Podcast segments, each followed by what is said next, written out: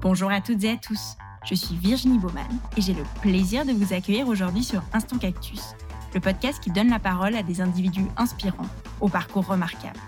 Leur point commun Ils ont su croire en eux afin de prendre leur envol et mettre en scène leur passion, talent, conviction et potentiel. Au-delà d'une simple valorisation de ces vécus passionnants, Instant Cactus se veut aussi une exploration des réflexions et questionnements qui ont jalonné leur chemin. En espérant que leurs parcours et leurs mots vous insuffle l'envie de prendre votre envol. Je vous souhaite une très belle écoute. Pour ce dernier épisode de la saison 1 d'Instant Cactus, j'ai le plaisir de discuter avec Sarah Euflin et on va parler aujourd'hui de ski freestyle. Sarah est médaillée d'or aux Jeux Olympiques de 2018, récompensée à plusieurs reprises aux X Games et également la détentrice de deux globes de cristal en Coupe du Monde, pour ne citer que ça, parce que la liste est longue. Bonjour Sarah, bienvenue sur Instant Cactus. Salut, merci pour l'invitation. Est-ce que peut-être pour commencer, voilà, tu peux nous raconter ton parcours? Et puis alors, je sais qu'on te pose toujours la question, mais en fait, comment tu as été repéré Comment tu as découvert le freestyle, tes débuts en compétition, etc. Alors, euh, c'est une assez longue histoire. C'est un petit peu farfelu, c'est un petit peu euh, différent comparé au parcours des autres athlètes, on va dire. Alors moi, je suis née en Suisse, du coup j'ai commencé à faire du ski euh, à 2-3 ans. Je ne sais pas à quel âge mes parents m'ont mis sur les skis mais je pense que c'était assez jeune. Et du coup, j'ai quand même grandi en faisant pas mal de ski euh, en Suisse, en France. J'ai pas mal ski à Méribel, euh, à Chamonix, autour de, autour de Genève, quand j'étais plus jeune. Et à l'âge de, de 12 ans, euh, je suis partie vivre en Angleterre. Donc, j'ai commencé par faire, je sais pas, bien deux, deux trois semaines en tout par année de ski. J'ai jamais fait partie d'un club, par contre. Mais de skier un petit peu avec les parents, la famille, euh, quand même euh, assez régulièrement, on va dire. Donc, on allait un peu les week-ends, on partait en, en camp de ski des fois avec l'école et tout. Et euh, à l'âge de 12 ans, quand je suis partie en Angleterre, le ski, c'est devenu quand même beaucoup plus rare. J'ai skié beaucoup moins. D'ailleurs, j'ai même fait une saison qui était sèche, on va dire, où j'ai pas, j'ai pas pu skier. J'avais 18 ans et j'étais plutôt j'avais des autres hobbies. Je préférais plutôt faire euh, du, hockey sur terre. Et puis j'avais des examens assez importants en fin d'école, quoi. Donc euh, je me suis concentrée là-dessus. J'ai un peu arrêté le, ski. J'en faisais quand même euh, bien une semaine, tu vois, par année, mais pas, pas beaucoup. Et c'est à l'âge de, 20 ans, quand je, je, suis partie à l'université de Cardiff, au Pays de Galles, pour étudier la neuroscience. J'ai fait ça pendant trois ans. Et c'est des potes de l'université qui m'ont fait découvrir euh, le, ski freestyle et en fait le plaisir, le, kiff du ski. Et avant ça, je trouvais ça toujours euh, vraiment fun comme sport, mais j'étais jamais, euh, pas plus que ça, on va dire. J'aimais skier, mais après, j'aimais aussi bien faire autre chose, on va dire. Mais c'est vraiment des, des, potes anglais qui m'ont fait connaître à quel point le ski, ça, pourrait, ça pouvait être fun. Et c'est là que je me suis mise à regarder des vidéos, à vraiment découvrir un nouveau sport, un nouveau monde que j'ai tout de suite trouvé incroyable. C'est comme ça que j'ai découvert le ski freestyle. C'était avec des potes. On est parti faire du ski sur, euh, en anglais, on appelle ça une dry slope.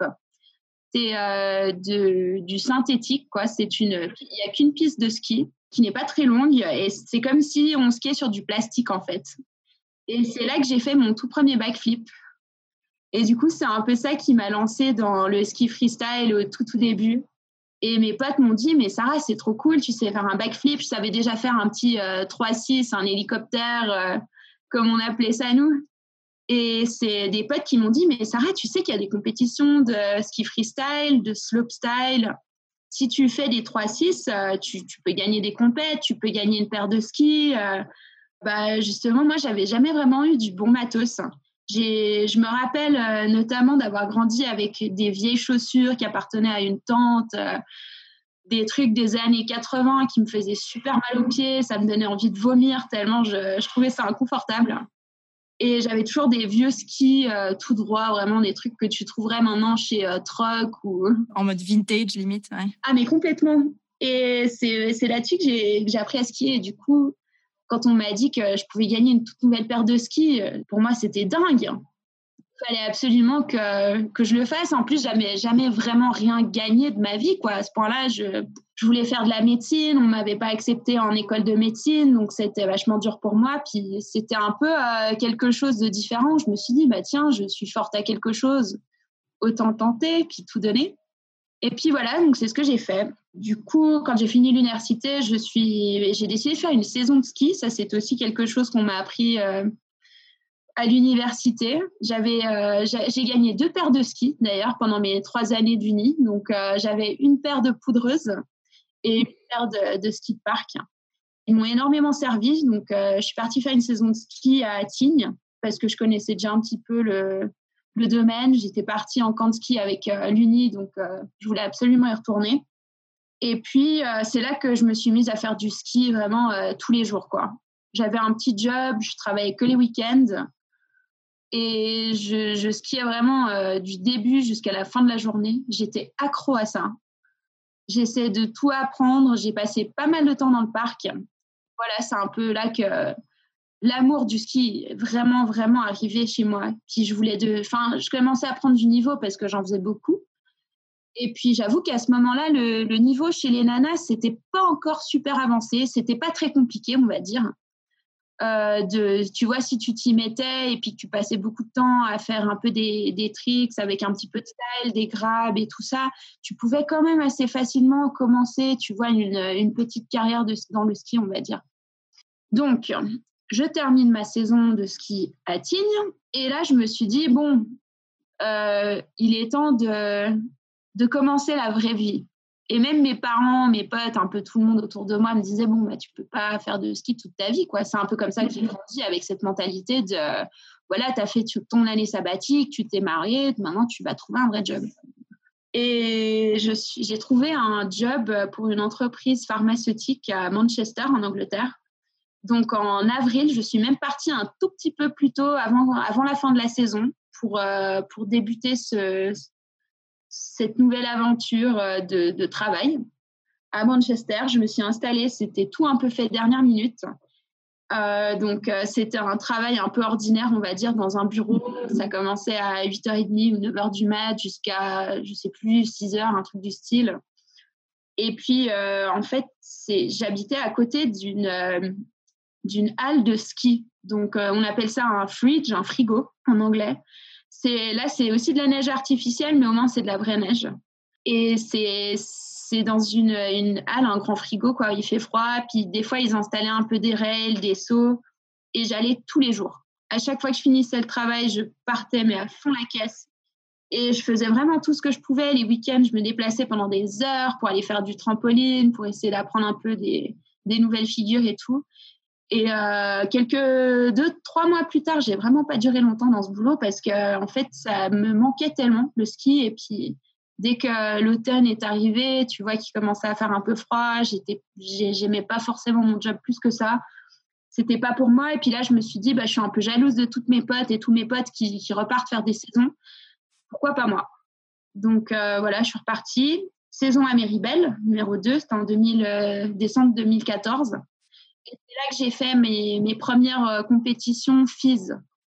Donc euh, à ce moment-là, j'avais un ex, un copain qui, qui faisait, euh, qui faisait des compètes de ski. Puis c'est lui qui m'a dit Mais viens, teste, essaye de. Je sais pas, tu t'en fous, à la limite, tu fais dernière, c'est pas trop grave.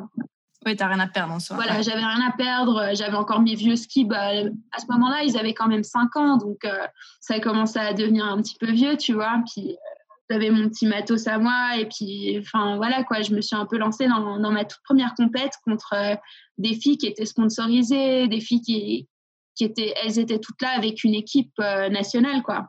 Et j'ai placé euh, j'ai fait septième sur 14 et c'était vraiment là que je me suis dit en fait tu vois si j'arrive à mettre septième c'est pas trop mal hein, franchement pourquoi pas pourquoi pas en faire une ou deux en plus si, si j'ai l'occasion. Après c'était pas ma priorité je t'avoue que à ce moment-là, j'y croyais pas du tout. Quoi. J'étais vraiment en mode, euh, je vais faire du ski, je vais essayer de trouver un peu ma voie. Euh, ça va peut-être pas être dans le professionnel, mais c'est pas grave. Au moins, peut-être que je trouve quelque chose qui me plaira plus en station de, ski. On peut très bien faire euh, sa vie là-bas. Et quelques mois plus tard, je pense en janvier ou en février, un truc comme ça, de 2015, donc la même saison, il y avait une autre petite, une FIS ou je sais pas quoi, mais qui était un peu plus importante à Valto Et Valto, c'est la vallée qui est juste à côté de Méribel.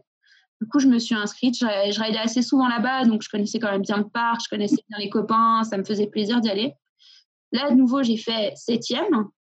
Et euh, il y avait l'équipe suisse qui était là-bas. Il y avait le coach de, l'équipe suisse qui regardait, qui avait vu sur la, feuille qu'il y avait, euh, une nouvelle Suisse quoi, qui, qui en faisait partie, complètement inconnue. Il est venu vers moi et m'a demandé si je voulais faire partie de l'équipe suisse de ski. Waouh Et là, tu es tombée à la renverse Ça doit être dingue. Bah, je t'avoue, quand il m'a demandé, je, je crois que j'avais juste pas tout à fait compris ce que ça voulait dire parce que j'étais même pas forcément plus heureuse que ça. Il me l'a dit, j'étais là. Attends, il me demande vraiment là de joindre l'équipe nationale. Ça, ça, veut dire quoi? Est-ce que c'est un petit truc euh, sur les côtés? Enfin, Je ne sais pas pourquoi, mais j'ai pas tout de suite euh, capté, réfléchi à ce que ça voulait dire. Et puis, euh, bon, j'ai continué à faire mon truc sans trop, sans trop y penser, tu vois. J'ai continué ma saison, j'ai fait encore, il me semble, une ou deux compètes. Là, j'ai eu beaucoup de chance je me suis qualifiée en faisant mes petites, euh, mes petites compétitions à droite à gauche. Je me suis qualifiée pour les, euh, la Coupe d'Europe, en, championnat d'Europe. Je crois que c'était ça. Et le championnat d'Europe, c'était quand même une compétition qui était classée assez haute à ce moment-là. C'était important, ça donnait pas mal de points. Et là, je me suis qualifiée en troisième place pour la finale. Et en finale, j'ai fait quatrième.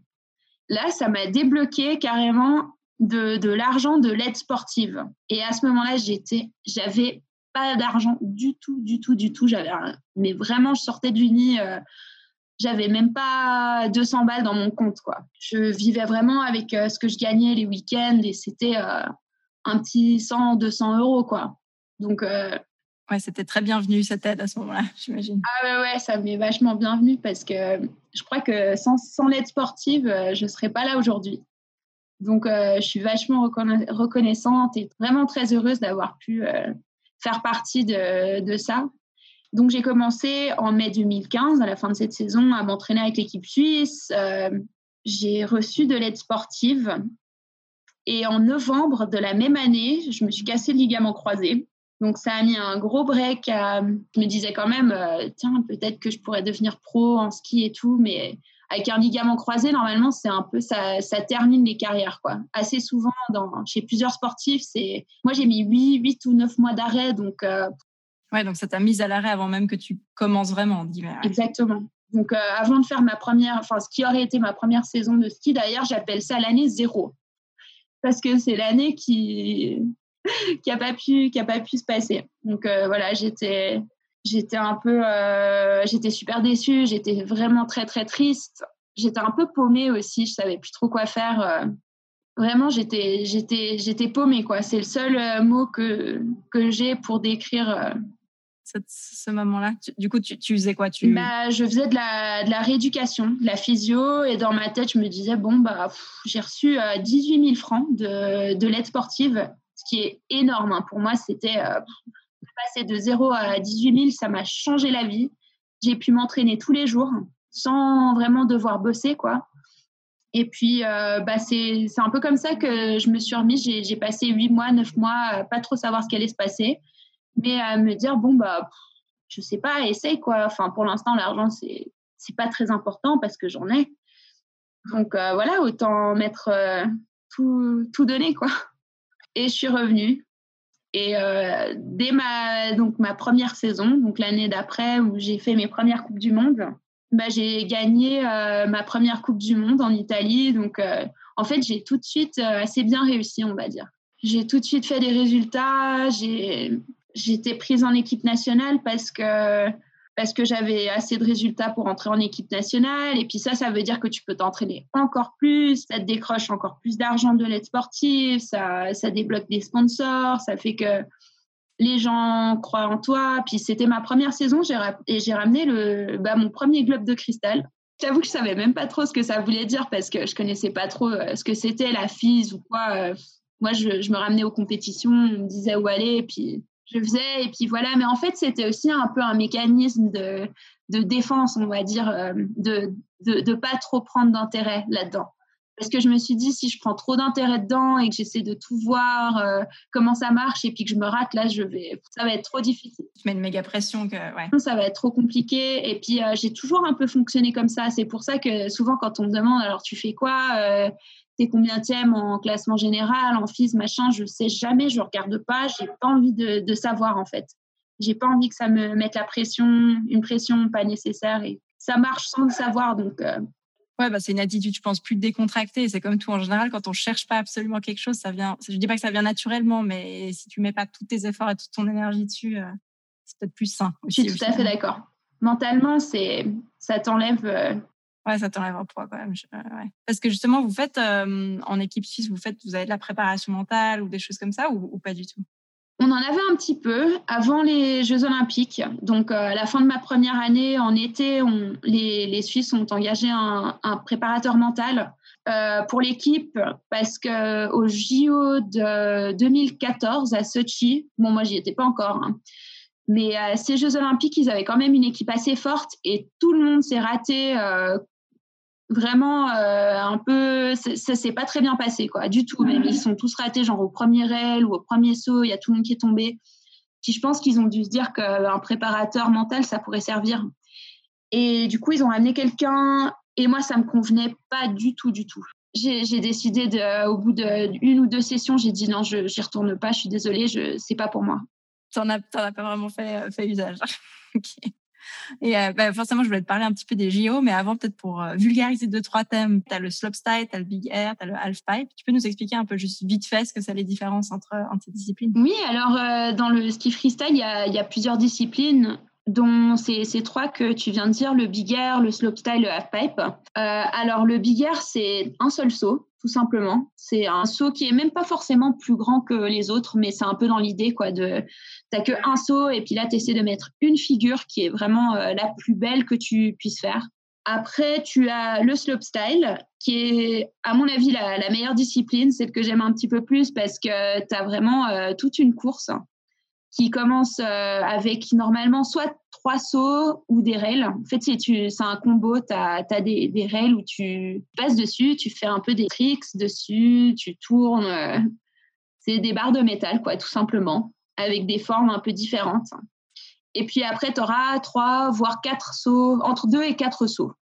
Et du coup, le, but, c'est de ne pas tomber, quoi, d'arriver en bas euh, en tournant un peu dans tous les sens, en, faisant des, des grabs. Des grabs, c'est quand tu touches tes skis, puis il y a, y a, beaucoup, beaucoup de, de, manières de graber ses skis. Donc, euh, plus il y a de variétés, normalement, plus on, a de points. Et puis, après, tu as le half-pipe, qui est, qui est un, un U, en fait. Je pense que tout le monde peut s'imaginer un peu à quoi ça ressemble, un half-pipe. Et puis, bah, le but, c'est aussi un peu comme dans un, bah, comme, comme les deux autres disciplines, c'est d'arriver en bas, de tourner un peu dans tous les sens et de sans tomber, quoi, et d'essayer de faire euh, les figures les plus difficiles, euh, les plus engagées, avec euh, l'airtime aussi, enfin, l'amplitude qui compte aussi beaucoup. il faut que ce soit propre. Donc, si tu, si tu atterris avec les mains par terre, c'est pas, c'est considéré comme un crash, en fait. Euh, donc voilà, le but c'est de bien atterrir, de faire du bon ski entre euh, les obstacles et puis de, voilà de pas tomber. Donc ça c'est un peu tous les comment on va dire les, les critères qu'un juge va ou des juges vont regarder en compétition, c'est tu disais la variété, la difficulté, l'amplitude et puis le côté un peu clean euh, à l'arrivée, c'est ça? Ou il y a d'autres choses? Voilà, ouais, je crois que je crois que c'est ça. Il y en a peut-être il y a peut-être encore un ou deux trucs en plus il y a, quelque chose qui s'appelle overall impression, donc l'impression générale. Il, regarde un petit peu du haut en bas. Il y a certains, euh, certains skieurs qui font des figures ou qui font un, run et c'est très très beau. Leur manière de skier entre les obstacles, ils, font ça très très bien. Il y a juste une, simplicité, on va dire, à, leur run. Et euh, ça, c'est le overall impression, qui est assez difficile à décrire avec les mots mais il y a quelque chose du style quoi qu'on recherche. Et puis euh, ça, c'est aussi noté. Et toi, du coup, une, ta figure préférée, c'est quoi? Alors moi, ma figure préférée, c'est un switch double 1080. C'est une euh, figure qui veut dire que tu tournes euh, donc 1080, ça veut dire tu fais trois fois le trois, trois tours en fait. Et puis tu switch, ça veut dire que tu pars en arrière, que tu atterris en arrière. Et puis double, ça veut dire que tu as techniquement deux fois la tête en bas. Et celle que tu voudrais peut-être un jour réussir à faire, s'il y a encore des figures que tu as envie de, tester Oui, il y en a plein, j'avoue. Il y en a beaucoup, beaucoup. J'aimerais bien pouvoir mettre un switch triple 14. Donc, euh, ça rajoute une rotation et euh, une fois la, tête en bas. Je voulais te demander parce que j'ai regardé hier euh, bah, le film auquel tu as participé, The Collective de Faction Ski. Et j'ai regardé bon, tout le film et du coup, à un moment, il y a quand même deux, trois bonnes chutes. et je me suis demandé si justement, toi, tu étais plutôt du genre casse-cou et tu, c'est pas que tu tentes n'importe quoi, mais tu dis, allez, on y va, j'ai ça en tête et je le fais et advienne que pourra. Ou tu es un peu, voilà, enfin, tu fais attention quand même. Bah, c'est une question assez intéressante parce que moi, je me suis toujours considérée comme pas casse-cou du tout en fait. Assez calculé. Je... Normalement, j'essaie toujours de faire des, figures que je sais que je vais soit atterrir ou au moins poser sur les pieds. Et après, en fait, j'en parlais à une amie euh, il y a une semaine quand euh, j'étais à la Coupe du Monde de Stubai. Et puis, euh, je lui parlais un petit peu de, tricks que, que j'aimerais bien essayer. Puis elle m'a dit, mais t'es tellement casse-cou, t'as peur de rien. Puis j'étais là, non, mais je suis pas du tout d'accord avec toi je trouve que je suis une des skieuses qui a le plus peur comparé à toutes les skieuses. Donc, je sais pas, ça dépend à qui tu demandes en fait. Pour revenir, on, évoquait avant les JO, puis aussi les X-Games. Quand tu es avant un run, c'est comment Enfin, c'est quoi ton état d'esprit? Tu es en mode méga adrénaline, super excité, ou c'est un peu de la peur au ventre? C'est un mix? C'est un mix. Donc, euh, normalement, avant mon run, euh, je suis assez stressée. Même le jour avant, j'ai toujours le stress, mais je pense que c'est bien parce que ça donne du focus. Et puis normalement, avant de vraiment dropper pour mon run, ou une fois que je pars, là, les nerfs partent d'un coup. Euh, c'est le calme, c'est euh, je suis sûre de moi, la confiance, et puis je pense que tu es obligé de l'avoir parce que si tu l'as pas, en général, ça marche pas aussi bien. Au JO et au X Games, ça a bien marché. Raconte-nous, c'était comment? Mais c'était vraiment dingue. C'était vraiment, vraiment dingue. Euh, alors, les X Games, ça s'est passé deux semaines avant, avant les, les JO, en 2018. C'était euh, la première fois que j'étais invitée aux X Games, en fait. Euh, à Aspen, c'est une énorme compétition. Il faut être euh, choisi, choisissent que les huit meilleurs mondiaux. Donc, déjà, d'être sélectionné pour ça, c'est énorme. Et du coup, j'ai appris, bah, j'ai appris à faire un switch double 9, 900. Donc, c'est comme le switch double 1080, mais sauf qu'il y a une demi-rotation en moins. Et j'ai appris à faire ça du côté gauche mais vraiment 20 euh, minutes avant le départ. Je sais pas pourquoi, mais j'ai testé, ça marchait. Ça posait sur les pieds. J'étais la première à courir et j'ai fait exactement la même chose, ça a posé. Et puis euh, après, bah, j'ai fait mon Switch 1080 que, que je savais de toute façon faire.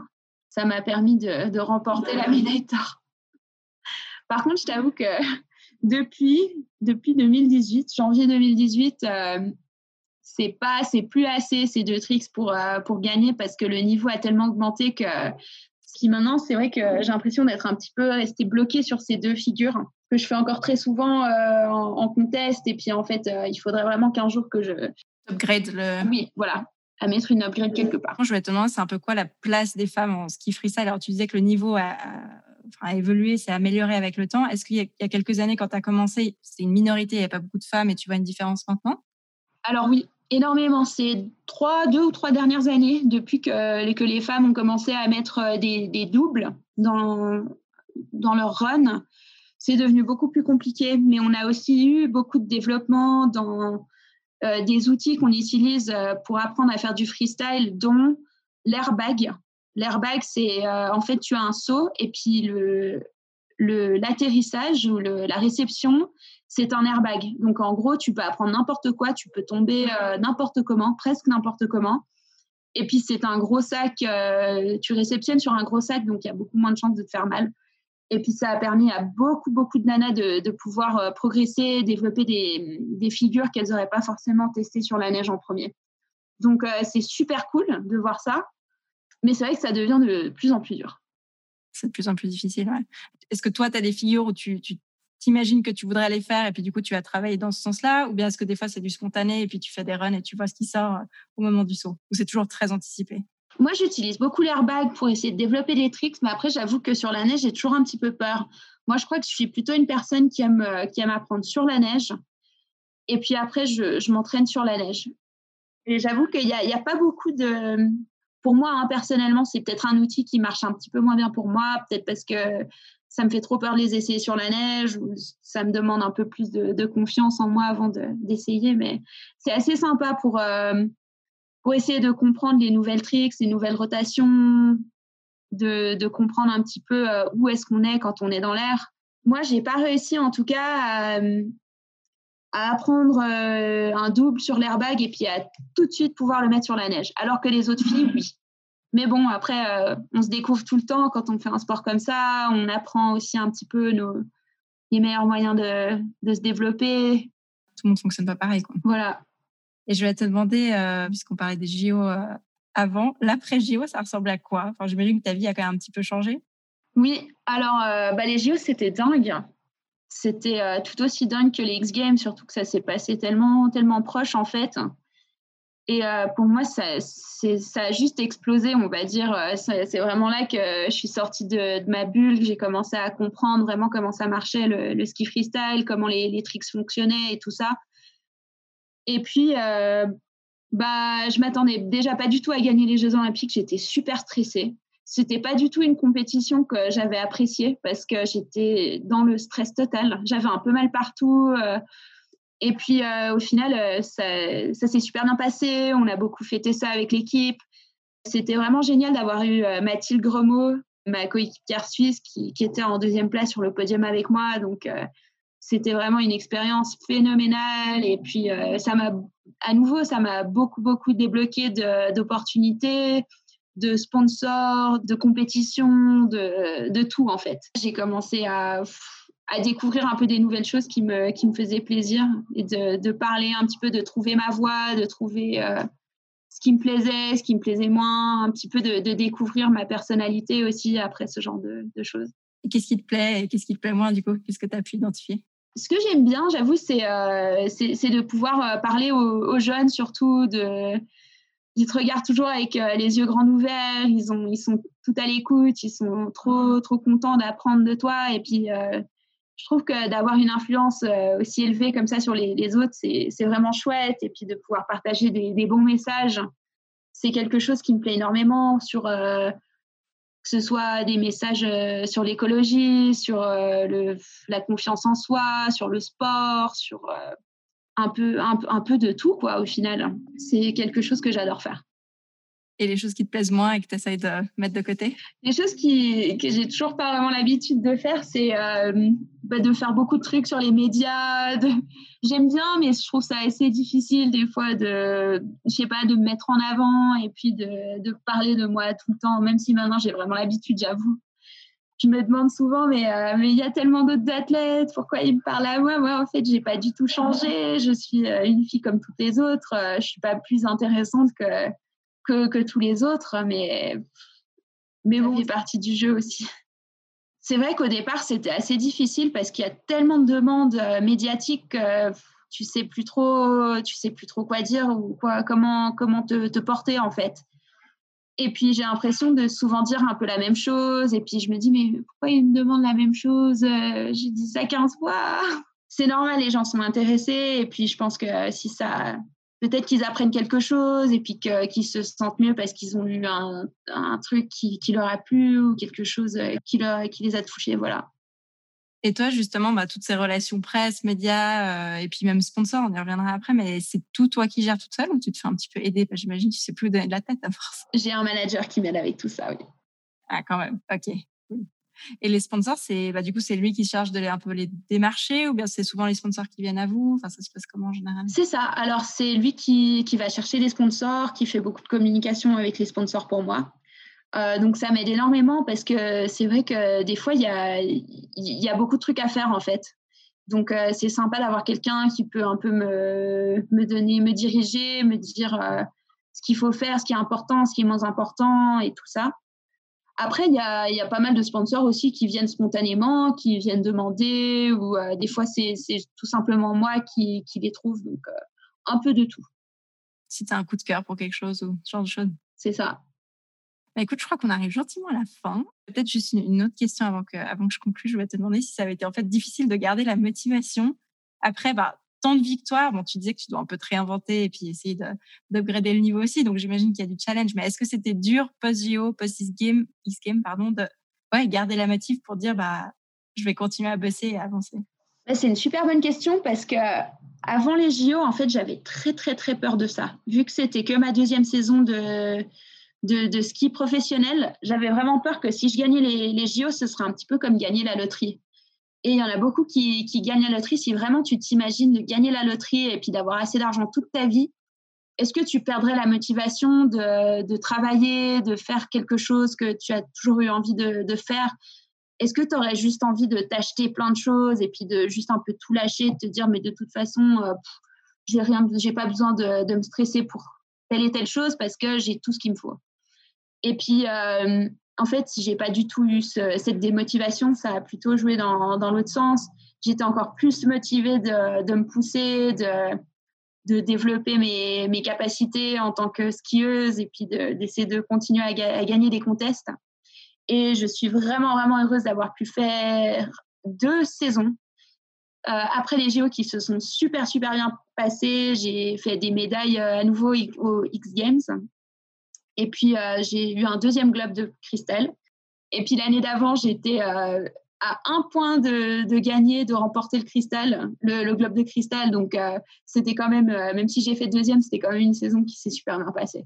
Pour conclure un petit peu, deux questions. La première, je vais te demander bah, a un conseil que tu aurais pu te donner il y a quelques années en arrière, ça aurait été quoi? Conseil que tu aurais bien voulu entendre, on va dire.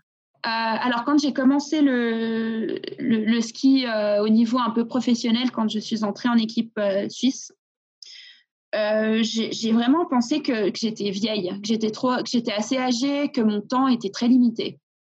Et du coup, j'arrêtais pas de faire de ski, je prenais pas de jours de repos.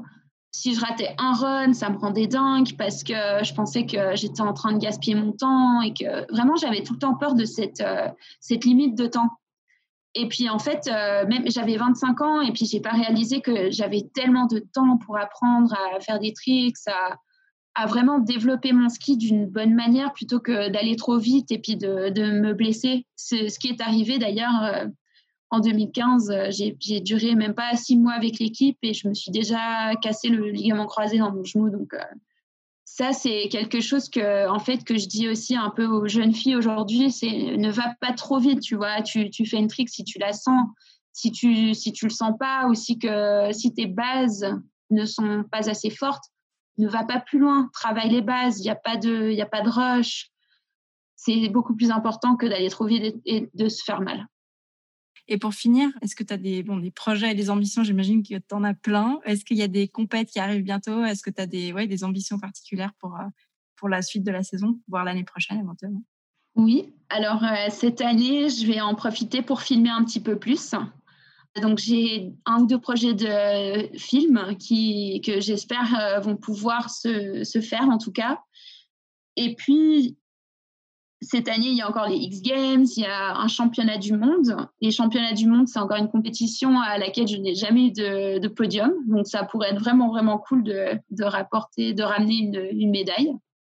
Et puis sinon, bah, continuer à faire du ski, de continuer à, poser des, runs, à faire euh, rêver les autres, à essayer de, recruter des filles dans ce sport qui est aussi chouette.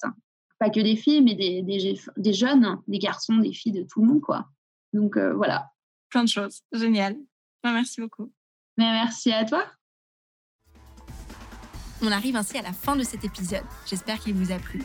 Un grand merci Sarah pour ta participation et un clin d'œil à Marine. Merci beaucoup pour la mise en relation. Vous pouvez suivre Sarah sur les réseaux sociaux ainsi que sur le site saraheuflin.com. Un grand merci à toutes et à tous pour votre écoute et je vous donne rendez-vous pour le prochain épisode.